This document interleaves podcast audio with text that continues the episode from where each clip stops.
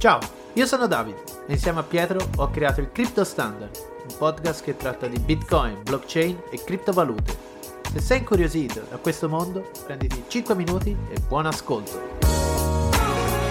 Attenzione, noi non siamo esperti nel settore, ma solo appassionati. Mi raccomando, non interpretare ciò che diciamo come consiglio finanziario.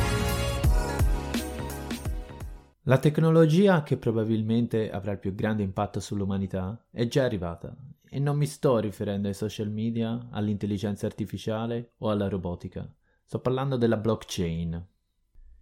In questa lezione ti insegnerò cos'è e come funziona la blockchain, ma soprattutto il suo enorme potenziale.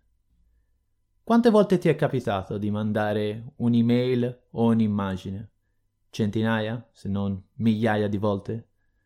Beh, quando invii quell'immagine o quell'email, in realtà stai mandando una copia dell'originale. Ovviamente non è possibile eseguire lo stesso procedimento con una somma di denaro, altrimenti si assisterebbe a una duplicazione di esso. Se io invio 100 euro a un amico, voglio che quei 100 euro vengano trasferiti da me a lui, altrimenti si assisterebbe a una creazione di denaro dal nulla. Al giorno d'oggi, per ovviare a questo problema, facciamo affidamento a terze parti che svolgono questo lavoro per noi. Sto riferendo a banche, governi o grossi circuiti di pagamento come possono essere Visa o Mastercard. Sebbene questi enti svolgano sicuramente un ottimo lavoro, ci sono anche varie problematiche che stanno emergendo soprattutto ultimamente. Infatti sono estremamente centralizzati, il che significa che possono facilmente essere hackerati. Inoltre escludono miliardi di persone che non hanno abbastanza soldi per aprire un conto bancario. Pensiamo soprattutto a paesi del terzo mondo. Rallentano il trasferimento di denaro. Ci vogliono secondi per mandare un'email, ma ci possono volere giorni se non settimane, per trasferire una somma di denaro dall'altra parte del globo. Inoltre con tasse che possono raggiungere il 10 o addirittura il 20%. Infine poniamo la, nostra fiducia in questi enti che possiedono e raccolgono tutti i nostri dati sensibili che poi possono utilizzare per intaccare la nostra privacy.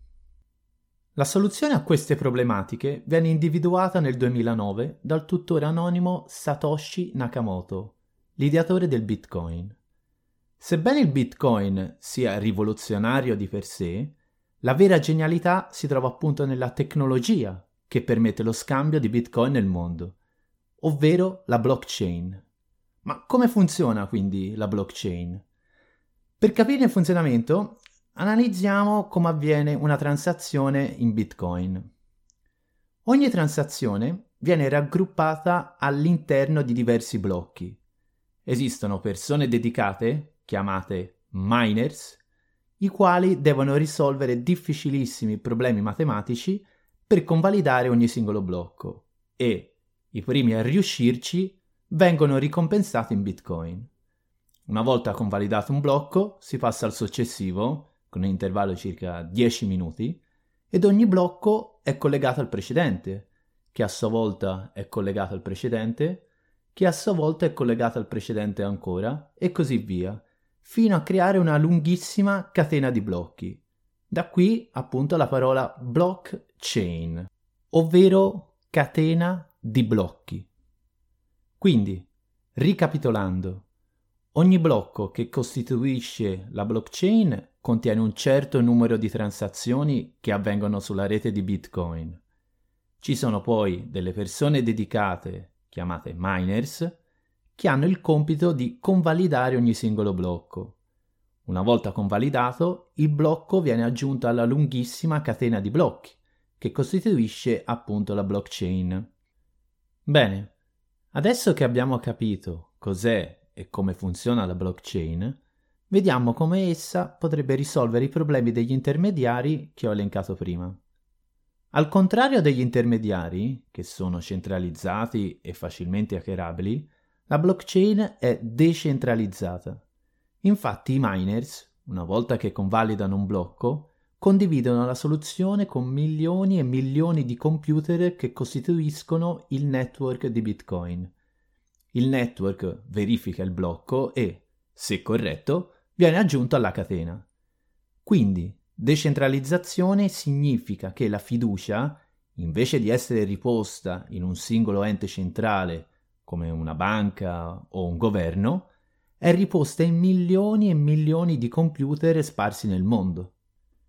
Quindi la fiducia che lo scambio di valore avvenga è data dalla collaborazione tra i miners e dalla crittografia, ovvero il metodo con cui i miners risolvono i difficilissimi problemi matematici. La blockchain, inoltre, è anche immutabile, in quanto ogni transazione è immagazzinata e identificata nel tempo.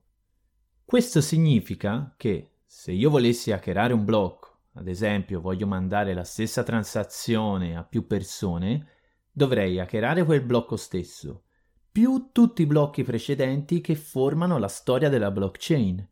Inoltre dovrei farlo su tutti i computer che fanno parte del network simultaneamente. Un altro problema delle terze parti è che impiegano molto tempo per trasferire del denaro attraverso il globo e a volte è anche piuttosto dispendioso. La blockchain di Bitcoin invece impiega solo qualche minuto e con tasse irrisorie.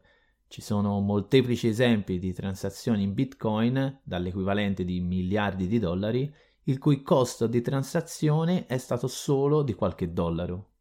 Questi elencati sono esempi dell'incredibile potenziale della blockchain.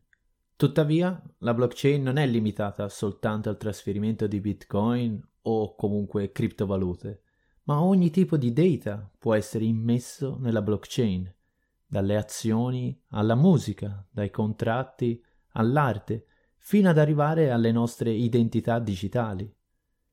Cosa quindi se, oltre ad avere un internet dell'informazione, come abbiamo adesso, avessimo un internet del valore, una sorta di enorme registro distribuito, condiviso su milioni e milioni di computer ed accessibile a tutti, dove ogni asset può essere immagazzinato, gestito e scambiato senza il bisogno di intermediari.